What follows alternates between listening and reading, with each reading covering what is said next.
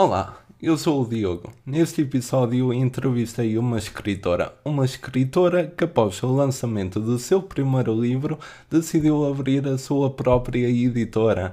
A pandemia não foi algo que a impediu de iniciar o seu novo projeto e nesta conversa ela ensinou-nos como uma primeira impressão pode ser tão importante para o impacto inicial que as pessoas irão ter no nosso trabalho. Vamos a isso? Olá Raquel, seja bem-vinda. Obrigado por teres aceito o convite para vir aqui hoje. Olá, obrigada. De nada. Uh, para começar, podes falar um bocado às pessoas sobre quem és, o que fizeste na vida até chegares ao momento em que estás aqui hoje? Raquel Vicente, sou fundadora das Edições Velha Lenda e a atual diretora uhum. administrativa. Comecei a minha carreira na literatura como escritora de literatura fantástica, alta fantasia. Para quem não sabe, alta fantasia é, engloba obras como O Senhor dos Anéis, Guerra dos Tronos, entre outros. Ok. E depois dos livros, decidi que publicar no atual mercado não era suficiente, porque não temos oportunidades, então decidi abrir a minha pequena editora para dar oportunidade aos nomes portugueses de diferentes géneros literários, por assim dizer. Sim, e primeiro de tudo tenho a dizer que acho muito bem teres tomado essa decisão. Então foi isso que te deu o foco de abrires o teu próprio sítio, dizendo assim, para conseguir ajudar outros. É isso? Sim, isso mesmo. Isso mesmo. Okay. Porque o mercado atual não tem, pronto, não dá oportunidade aos escritores e eu achei que era preciso uma oportunidade, mesmo que ela fosse pequenina. Sim. Então, se eu te perguntasse para quem quer começar a escrever um dia, que ajuda, que dicas lhes podes deixar aqui? A maior dica de todas é escrever muito. Isto não é apenas de, da boca para fora. As pessoas pensam que basta escrever um livro do início ao fim e o livro está pronto. Um livro Sim. não se faz dessa forma. Um livro tem que se reescrever muitas vezes até se conseguir um bom produto. Mas, para além disso, também é preciso ler muito grandes nomes, aprender com outros escritores, mas não basta ler. Tem de se estudar a escrita, como é que eles descrevem, por exemplo, a aparência dos seus personagens, como é que eles narram as cenas de ação, as cenas Sim. de horror.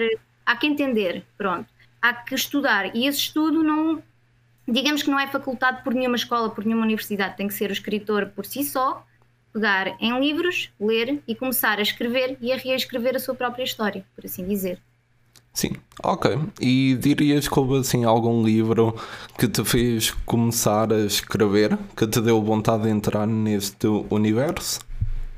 Sem dúvida. Foi A Espada de Fogo, do autor britânico Stuart Hill, que é um Sim. género young adult, mas da fantasia.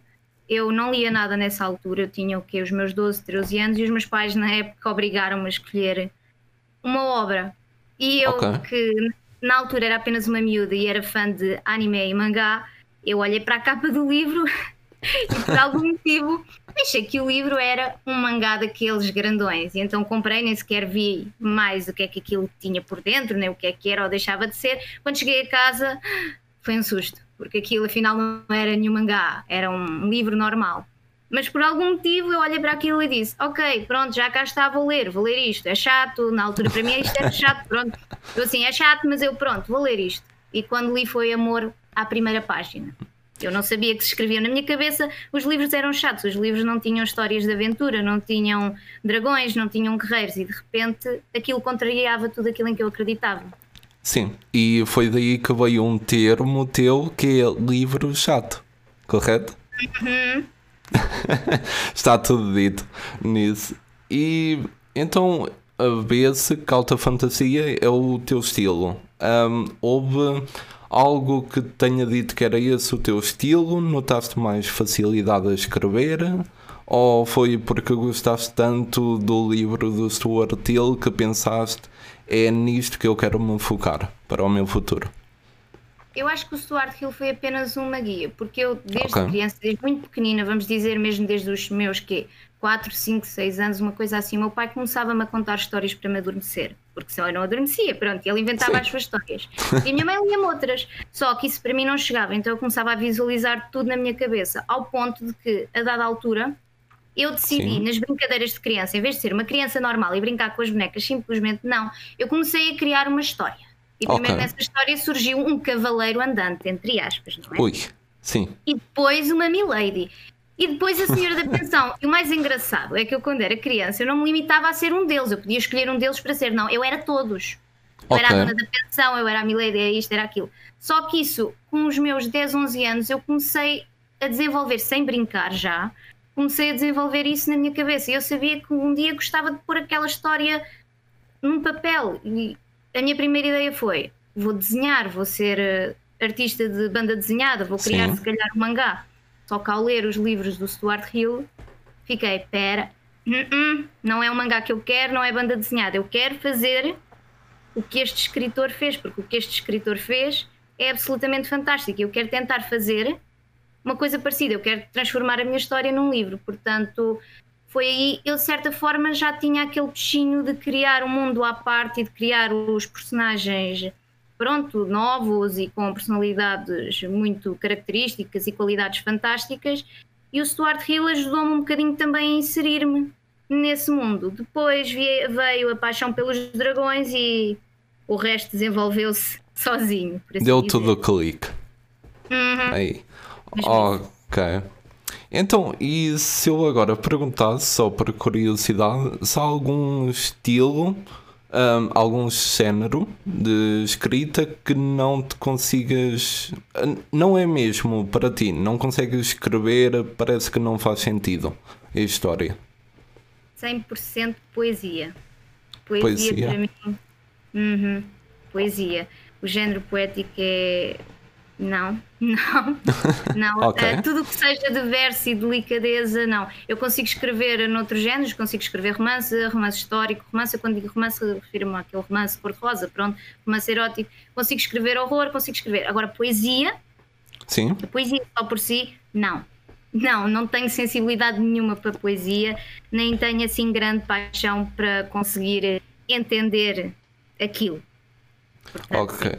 Sim, eu, eu consigo entender a dificuldade de pensar em poesia. Isso também é um bocado. Já tentei muitas vezes escrever músicas e por aí adiante e eh, não é igual, eu sei, mas tem um ritmo semelhante de criação e entendo essa dificuldade. Então, vamos tentar algo. Se eu te pedisse agora, assim rapidamente, para imaginares uma história nova, completamente, okay. em bah, dois minutinhos. Tu... Ah, não. Não? Não aparecia nada? Eu aceito o desafio. Não, não sei se vou conseguir, se vai ser daqui alguma coisa que se aproveite, mas vamos tentar. Ok, então vou dizer. Vou pegar aqui uma espécie. Vou-te dizer que a personagem principal é um coelho o espaço em que se passa é numa quinta, que é onde ele vive, e que a história ronda toda à volta de uma couve. O que é que tu me conseguirias criar com isso? Eu diria que o coelho, na verdade, é um agente secreto da União Soviética e que dentro daquela couve está um arquivo okay. muito importante que contém informações valiosas para a União Soviética poder vencer os Estados Unidos durante a Guerra Fria. No entanto, o coelhinho vai ter de enfrentar a Dona Maria, a Dona da Quinta, para o poder furtar e conseguir as informações que estão dentro dessa couve.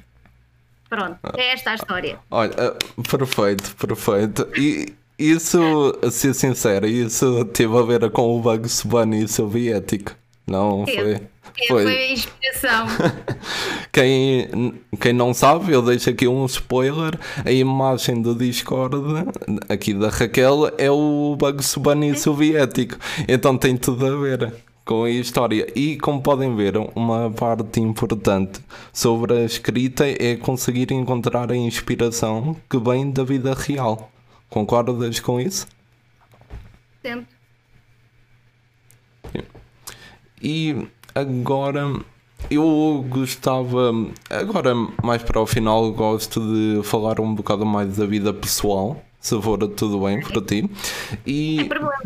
Ok, ainda bem. Uh, primeiro de tudo, só saber quem são as pessoas que sentes que te apoiaram mais na, na tua vida inteira. Sem dúvida, os meus pais apoiam-me em todas as loucuras. O meu pai, eu decidi terminar o 12 ano e não frequentar universidade nenhuma, porque, a meu Ui. ver, a minha vertente era a escrita. E Sim. os meus pais nunca disseram que não. E eu, na altura, cometi o erro de querer publicar através de uma Vanity Press, que, para quem não sabe, são editoras pouco recomendáveis que cobram dinheiro pela publicação e cobraram mil euros. E o meu pai nunca me disse Ixi. que não, juntou esse dinheiro Sim. e deu-me esse dinheiro para eu poder publicar porque acreditava em mim. E agora, quando foi para abrir a editora, eu fui trabalhar para um shopping, juntei dinheiro, mas ainda precisava de mais uns quantos. Uhum. E o meu pai voltou, e a minha mãe também, como é óbvio, são um sim, casal, sim. Pronto, funciona tudo. É, são os dois, pronto, são os dois pilares que eu tenho na minha vida. E eles juntaram esse dinheiro que eu precisava para acabar, pronto, que é para fazer os registros e tudo o que era necessário, até mesmo para a impressão dos livros, e voltaram a emprestar e voltaram a investir em mim. Portanto, sim, sem dúvida, aos meus pais. Está bem. E se te perguntar, ainda bem que eu começo a notar, tu és muito rápida a pensar em termos, não é termos, em assuntos pessoais. Eu deixo aqui também para te rires um bocado. Tive convidados que demoraram muito mais tempo e ainda bem que tu és assim. E vou-te perguntar um momento que tenha marcado na vida.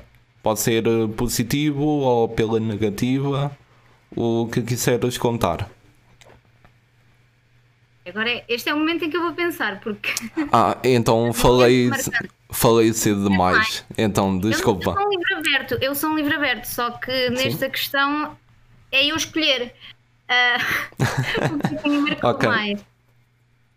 Hum, positivo, eu tenho um ponto positivo e um ponto negativo, para não ser okay. só um. Sim. Uh, positivo foi. Sim.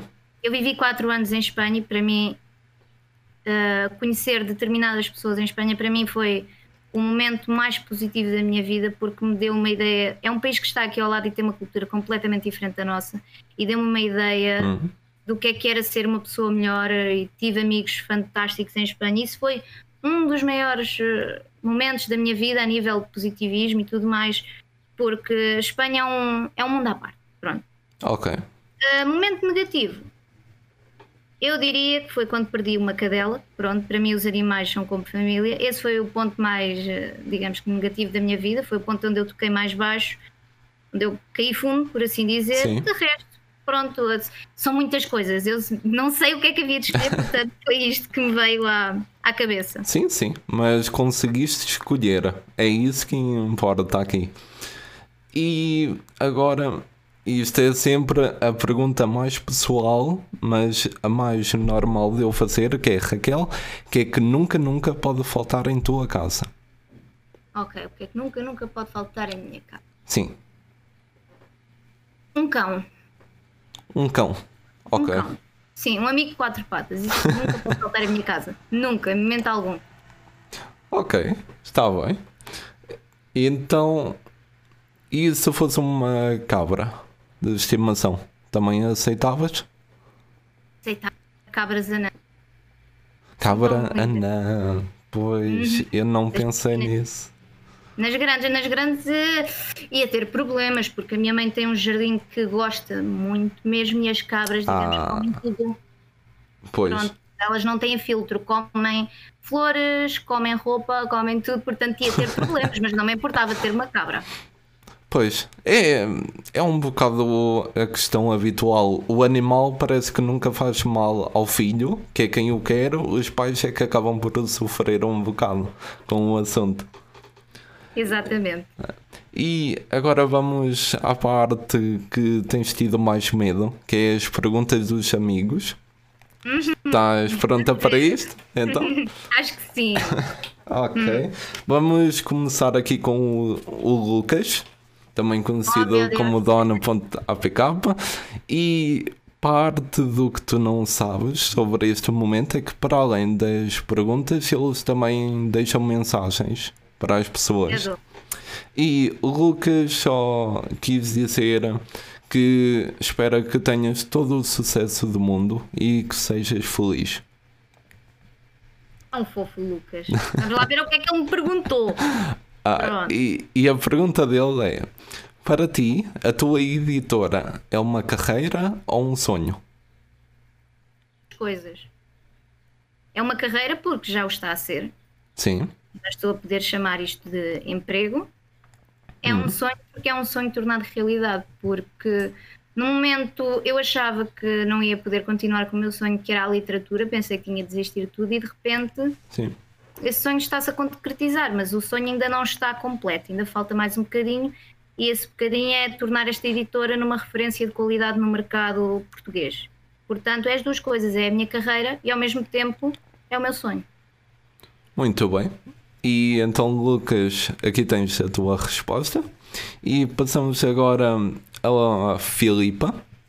Ok. E a Filipa gostava de te dizer que tu és, sem dúvida alguma, uma visionária agradece-te por tudo o que fizeste por ela e por seres uma das suas maiores inspirações. Ah, ela é um amor, a Filipa. Um amor e uma menina super talentosa.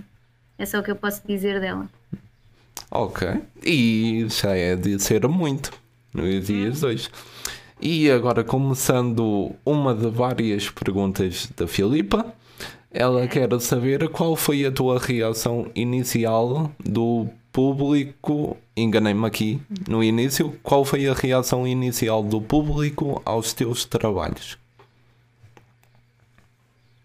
Eu diria que e ao mesmo tempo teve uma certa, um certo negativismo, porque uh, foi positiva, as pessoas que leram gostaram muito dos meus trabalhos, só que houve, existiu muita boa gente no mercado literário, neste universo, ou escritores aspirantes, pronto, que uh, se negaram a ler o meu livro. Nem sequer lhe deram uma oportunidade porque uh, na cabeça deles, por algum motivo que eu ainda não compreendo, eu era uma pessoa arrogante porque, okay. por assim dizer, eu comecei logo de início, eu não entrei no mercado com aquela postura de timidez. Eu tentei vender Sim. ao público já uma imagem, mesmo que não fosse a realidade, pronto, não transmitisse a realidade, tentei vender uma sim, imagem, sim. olha, sou uma escritora séria, estou aqui e de certa forma sou, pronto, não sou é reconhecida nem consagrada. E isso não caiu bem, eu entendo a parte deles, isso não caiu bem em, em muita gente, portanto, teve ali, foi ali uma mistura. Ao mesmo tempo que houve muita gente a gostar do que eu escrevia, houve gente que se negou a ler-me porque achava que eu tinha o nariz demasiado empinado para o mercado literário, principalmente para uma escritora que estava agora a começar. Pronto, portanto, foi ali um misto. Ok, e entendo. É, hoje em dia as pessoas têm muita tendência a julgar ironicamente o livro pela capa e não leem a história que está dentro dele. Exatamente. Muito bem, e de seguida, se tivesses de escolher uma única personagem favorita dos teus livros ou dos livros de outra autora, qual seria? Ok. De outra autora seria sem dúvida o Bruce Pai Oscan, das Crónicas de Icemark, do autor Stuart Hill. Ok. Os meus livros seria o Maximiliano von Reimer, que é o personagem principal e é, é aquele personagem que tem um espaço muito especial no meu coração, por assim hum. dizer. Ok, muito bem. E de seguida, agora já tem a ver um bocado mais com o nosso país qual o período da história de Portugal ou do mundo, pronto, ela data a abertura, que mais te fascina? Idade Média. Sem dúvida alguma, a Idade Média. Por algum motivo em especial?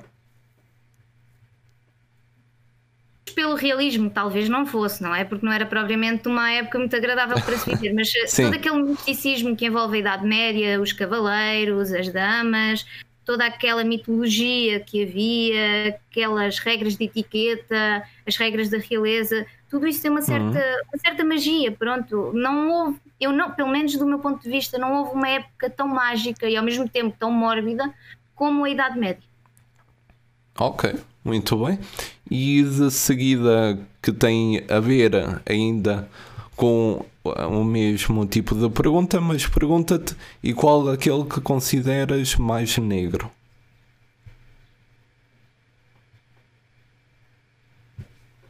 Eu acho que não posso escolher nenhum.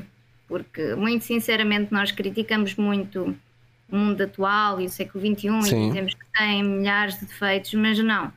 Todas as épocas que vieram antes da nossa foram absolutamente terríveis. A morte era uma coisa banal, uma pessoa zangava-se com a outra, cortava-lhe a cabeça, por assim dizer.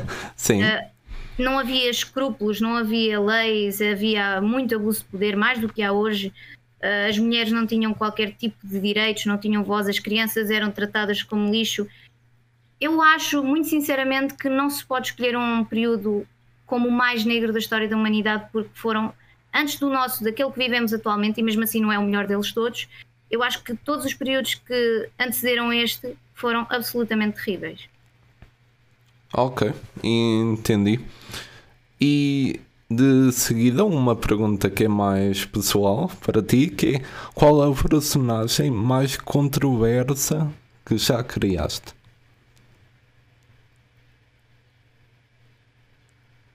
Eu acho que o personagem mais controverso, as pessoas ainda não sabem porque eu ainda não continuei a minha saga. Ok, sim. Vai ser, sem sombra de dúvida alguma, o Vladimir von Reimer, que é um personagem que se apresenta primeiramente como. É, os meus personagens normalmente têm vários tons, têm os seus, os seus pontos bons e os seus pontos uh, piores, pronto, mal. Piores, sim.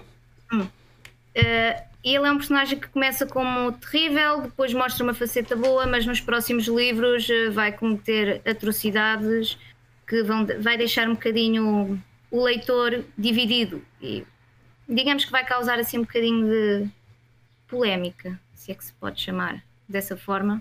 Mas sim, eu diria que é este personagem, sem dúvida. Ok, ainda está para vir o pior, por assim dizer, uhum. então. O pior ainda está por vir. ok, e de seguida, a Filipa quer saber se gostavas de ver as tuas obras na televisão ou no cinema acho que todo escritor sonha com isso de, de, certa forma. Sim, gostava, mas no caso, de, pelo menos da minha obra de alta fantasia, com umas certas restrições. Eu acho que nunca podia aceitar, como por exemplo houve autores que aceitaram, como é o caso de George R. R. Martin, que se deu em inúmeras partes da história dele para a adaptação televisiva, eu Sim. acho que não se diam certas coisas. Por exemplo, o meu protagonista é um homem que é digamos que não é um homem negro, mas é um homem que tem mistura de peles. O pai é branco okay. e a mãe é quase negra. Eu, se me pusessem um ator, se me chegassem ao pé de mim e dissessem: Olha, o ator que vai fazer este personagem vai, vai ser uh, louro, olhos azuis, eu dizia: Não, não vai acontecer. Uh, portanto, gostava, sempre e quando fosse fiel à história. Ok, muito bem. E por fim, se não pudesse ser escritora ou trabalhar com edição, o que gostarias de fazer profissionalmente? É, ou artista, a nível de banda desenhada. De banda ou então, desenhada, ok. Uhum, ou então ia para uma parte mais aborrecida e ia ser uh, procuradora da justiça. Era uma das coisas para a qual eu enverdaria caso não fosse para, para o mercado literário. Ok. Só tenho a dizer que algo com um título assim eu não diria que era mais chato, por assim dizer. Parece que é um trabalho muito apelativo. Hum, que chatice. que é relacionado com, com direito, com leis, é muito, é muito chato. É só um nome pomposo para chamar a é. atenção. E é. Isto foi relativo então à Filipa e de seguida temos o Francisco, também conhecido como Damn That Sick. E de mensagem, ele só quis dizer que conhecer-te foi e está a ser uma honra. Meu Chico a dizer isso. Ah, que bonito!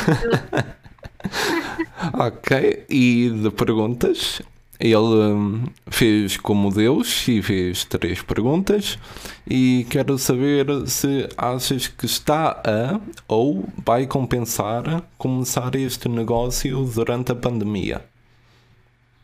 Compensar. Está a compensar e muito. Ok. Uh, queres elaborar um bocado no porquê?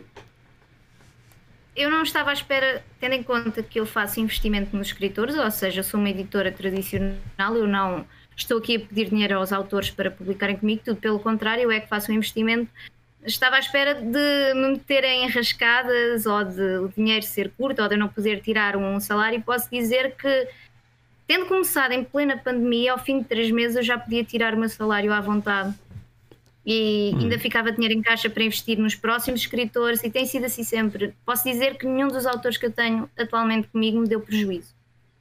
Está bem. Ainda bem que tens tido sucesso no teu projeto. E de seguida, sim, pois é. E de seguida, o que sentiste quando publicaste o teu primeiro livro e o que sentes agora que podes publicar os que quiseres, de quem quiseres? uh, foi agridoce, porque foi um livro que foi sim. criado com muito amor e quando eu recebi em casa foi a maior desilusão da minha vida.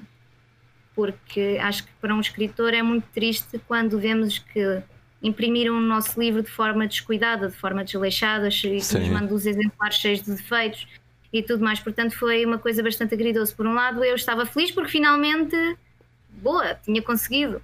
Por Sim. outro lado, vi que tinha cometido o maior erro da minha vida ao publicar com quem publiquei e ao ver aqueles exemplares todos arranhados e cheios de, pronto, de defeitos.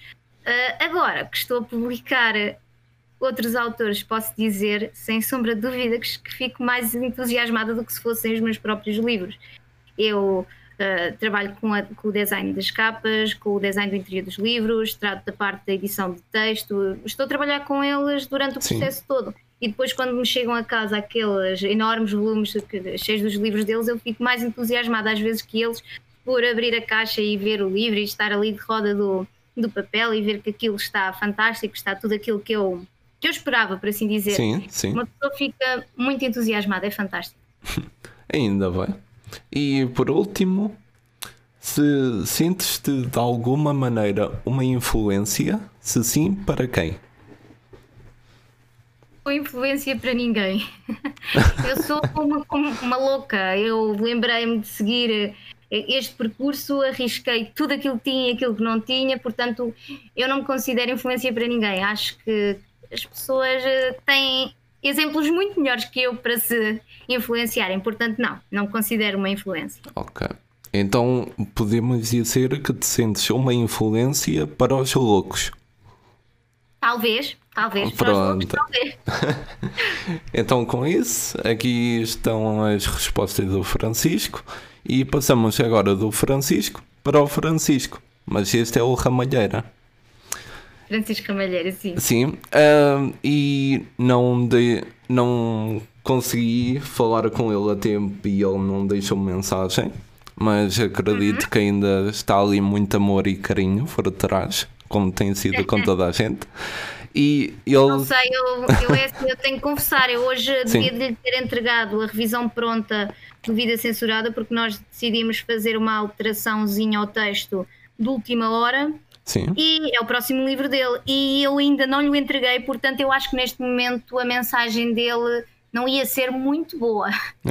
Talvez noutra altura, mas agora não ia ser muito boa. Ok, pronto. Logo poderá ser que ele comente este momento e diga alguma coisa em relação Sim. a isto. E então, da pergunta, ele quer saber que sabe que és uma pessoa sonhadora e ambiciosa. Quais os teus planos a médio e longo prazo para a velha lenda?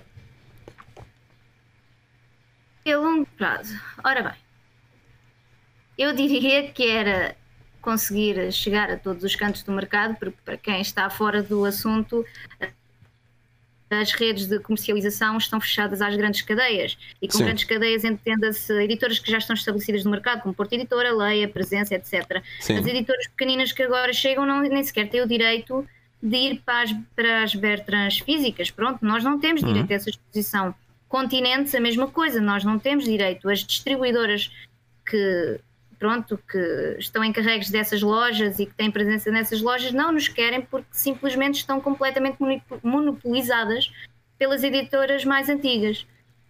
E então o meu objetivo a médio prazo é conseguir chegar a todos os pontos do mercado com as edições Velha Lenda e convencer as pessoas de que realmente nós somos uma editora séria. Podemos ser uma editora pronto, jovem e pequenina ainda e podemos apostar apenas em autores portugueses, mas eu acho que temos a nossa qualidade e acho que até estamos a arriscar mais e estamos a investir mais na nossa literatura do que muitas outras editoras que já são consagradas. Nós, o nosso Sim. catálogo, posso dizer que até ao momento é 100% português. Temos nomes esquisitos, esquisitos entre aspas, vá.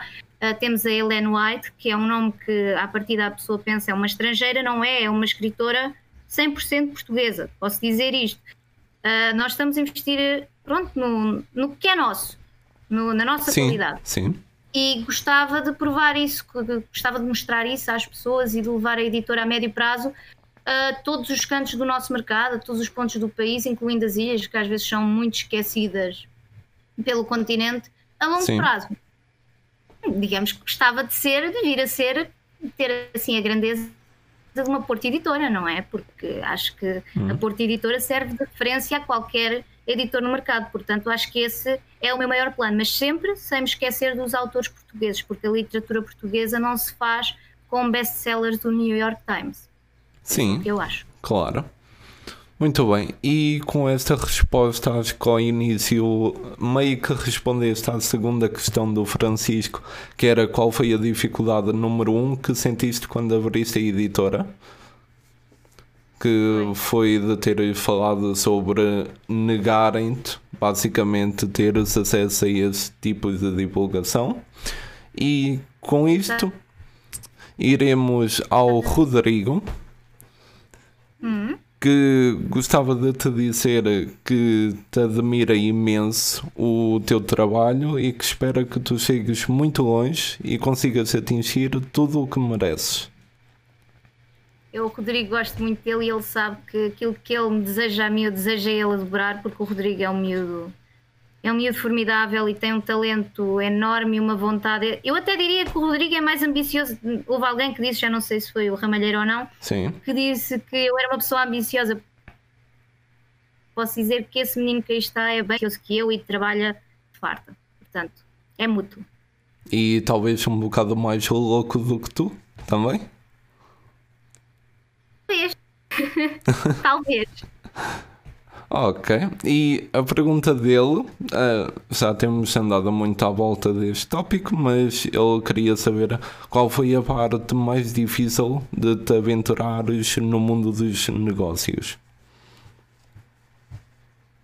Foi entender as burocracias, por assim okay. dizer. No nosso país, infelizmente, tudo o que nós fazemos exige uma quantidade absurda de papelada e de documentação e temos que declarar a este, e àquele e àquele outro. Pronto. Muita coisa. Acho que essa foi a parte mais difícil. Felizmente, o mundo literário, a cultura não está tão dificultado como Sim. as outras áreas, mas mesmo assim foi a parte mais, mais complicada foi entender o processo prático atrás, atrás disto. Ok, muito bem e isto foi do Rodrigo. Então, iremos agora passar ao Pedro Beckett, que te deixou um, vou chamar um testamento. E irei-te ler tal como ele enviou. Raquel, és um ser humano excepcional. Nunca deixes que nada ou ninguém te impeça de chegares ao topo. Segue os teus sonhos, sê autêntica, mantém-te fiel aos teus princípios, sempre. O Pedro tinha de fazer um testamento.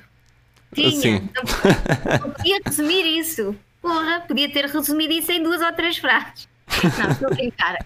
Eu gosto muito do Pedro e ele é um amor de pessoa e sei que ele agora muito provavelmente me vai torturar com a próxima pergunta, portanto venha ela. Já ok. Então, três perguntas do Pedro. A três, prim... ainda por cima. Sim, a primeira, tal como todos, a pergunta Raquel, como foi lançar uma nova empresa em plena pandemia? O que já respondeste anteriormente. Exato.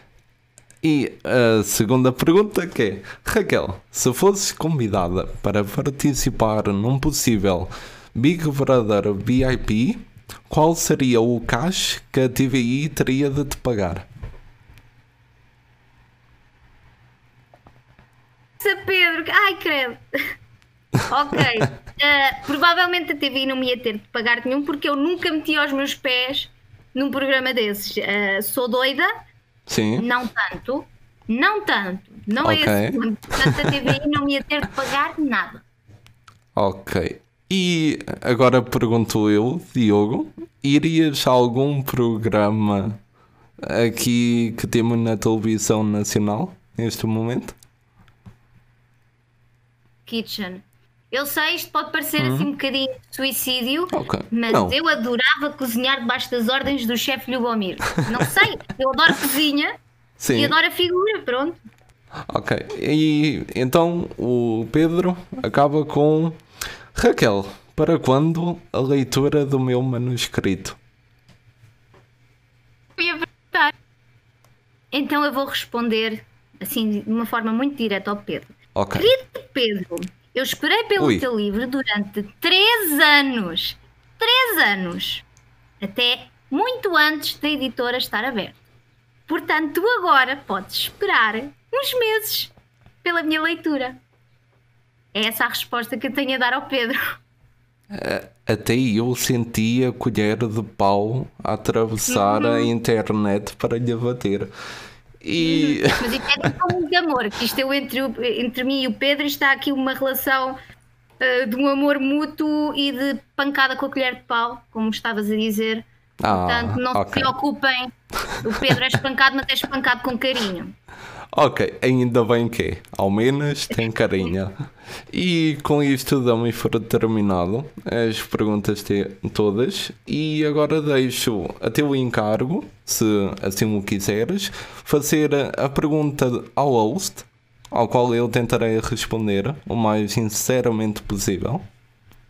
Hum, então, a pergunta que eu quero fazer é: Sim. se pudesses trabalhar numa empresa de videojogos, qual Sim. seria? Numa empresa. Ai meu Deus. ok. Um, eu vou ter que ir com. Ok, eu vou começar aqui a eliminar umas opções e isto, para quem entende destes universos, vai entender. Neste momento, sinto que não me iria meter na Ubisoft Uh, okay. Só por um motivo. Um, Raquel, também para tu entenderes, que é quem me perguntaste, o quanto tu estás dentro uh, desta indústria de videojogos? Menos, eu percebo mais ou menos, pronto, não estou dentro daqueles escândalozinhos, mas sim. conheço a empresa, conheço a Ubisoft, sim. Ok, pronto, e como toda a gente Sabe, a Ubisoft tem um problema que é ter que entregar muitos jogos num tempo limite que não os permite finalizar totalmente os seus jogos. Uhum. E para quem está a começar a entrar numa empresa que já é algo de muito barulho, dizendo assim, é mete um bocado de intimidação na pessoa. Na, CD Project Red eles trabalham muito. Eu ambiciono conseguir trabalhar o tanto que eles trabalham um dia, que são heróis, mas não teria estaleca para isso. Okay. Eu eu teria que ir possivelmente sim, eu diria Rockstar Games, talvez. É ou mais especificamente trabalhar para a 2K Games porque o que eles são conhecidos é por fazer os jogos em terceira pessoa com o tema principal de máfia e por aí adiante, é um tipo de. Agora vou-me apropriar um bocado do teu universo. É um tipo de escrita que eu não consigo adaptar bem, que é histórias que têm o seu impacto, por acaso sempre aquele um bocado de misto de violência e ligação emocional pessoal mesmo e sinto que era um sítio onde eu conseguiria integrar-me bem e escrever algo que não fosse apenas um coelho que andava atrás da cova soviética. Parece-me muito bem. Por acaso também gosto dos temas da máfia, portanto, uhum. tem o meu selinho de aprovação. Pronto, ainda bem. tenho o selo de aprovação da Raquel Vicente. E com isto foi mais um café da tarde. Raquel, mais uma vez, muito obrigado por teres aceito o convite para vir aqui falar. Obrigada eu. Foi um prazer. Muito rapidamente, deixo-te fazer um bocado de publicidade, ao que quiseres. Preciso de publicidade. Pronto, muito bem. E com isso só tenho a esperar que vocês todos tenham a continuação de um bom dia e que fiquem desse lado para a próxima entrevista.